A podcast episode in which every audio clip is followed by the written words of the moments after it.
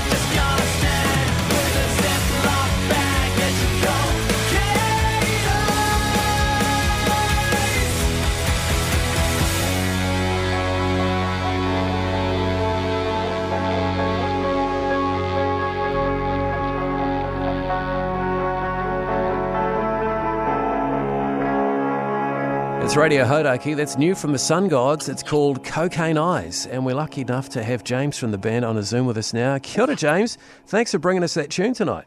No worries. You're welcome. Thanks for playing it. You were mentioning before that you and Conrad, the sort of the two main guys in the band, have been making music on and off for the last 15 years. Now you've got a, a new member of the band. Uh, how else are things changing and, and looking forward uh, to, well, summer starts tomorrow uh, and beyond? We're currently touring with Table Fox. We've got a show tomorrow night in Whangaparaoa at Pāroa Brewery.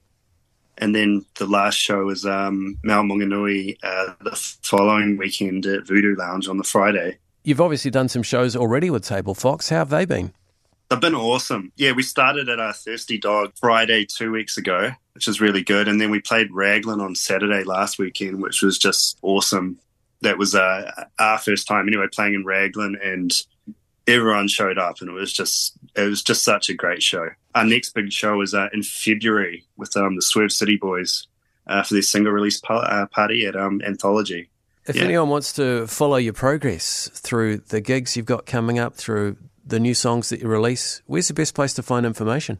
Instagram, Facebook, uh, follow us on Spotify, The Sun Gods, Bandcamp. Uh, we're not on the TikTok buzz yet. Right. I'm not sure if we ever will be, to be honest. But fair enough. Uh, yeah. All right, this is good. James from the Sun Gods, thanks for your time on Hauraki. Thank you so much for having us, man. Radio Hauraki's Off the Record podcast. Why not subscribe so they download automatically? And don't forget to rate us. Five stars. Thanks, mate. Find out more about this podcast and the people who make it at hauraki.co.nz. 90% of parenting is just thinking about when you can have a break. And when you do take a break, enjoy the Parenting Hangover podcast. They go together like a tutu and jandals. We've said from the get go, we ain't parenting experts, no. but it's cool to hear what is your neighbour doing? What do they say? A problem shared is a problem halved. Oh, that's good. Not that my children are problems, a... but I feel better talking about it. The Parenting Hangover with Clinton Jordan. New episodes every Thursday on iHeartRadio or wherever you get your podcasts.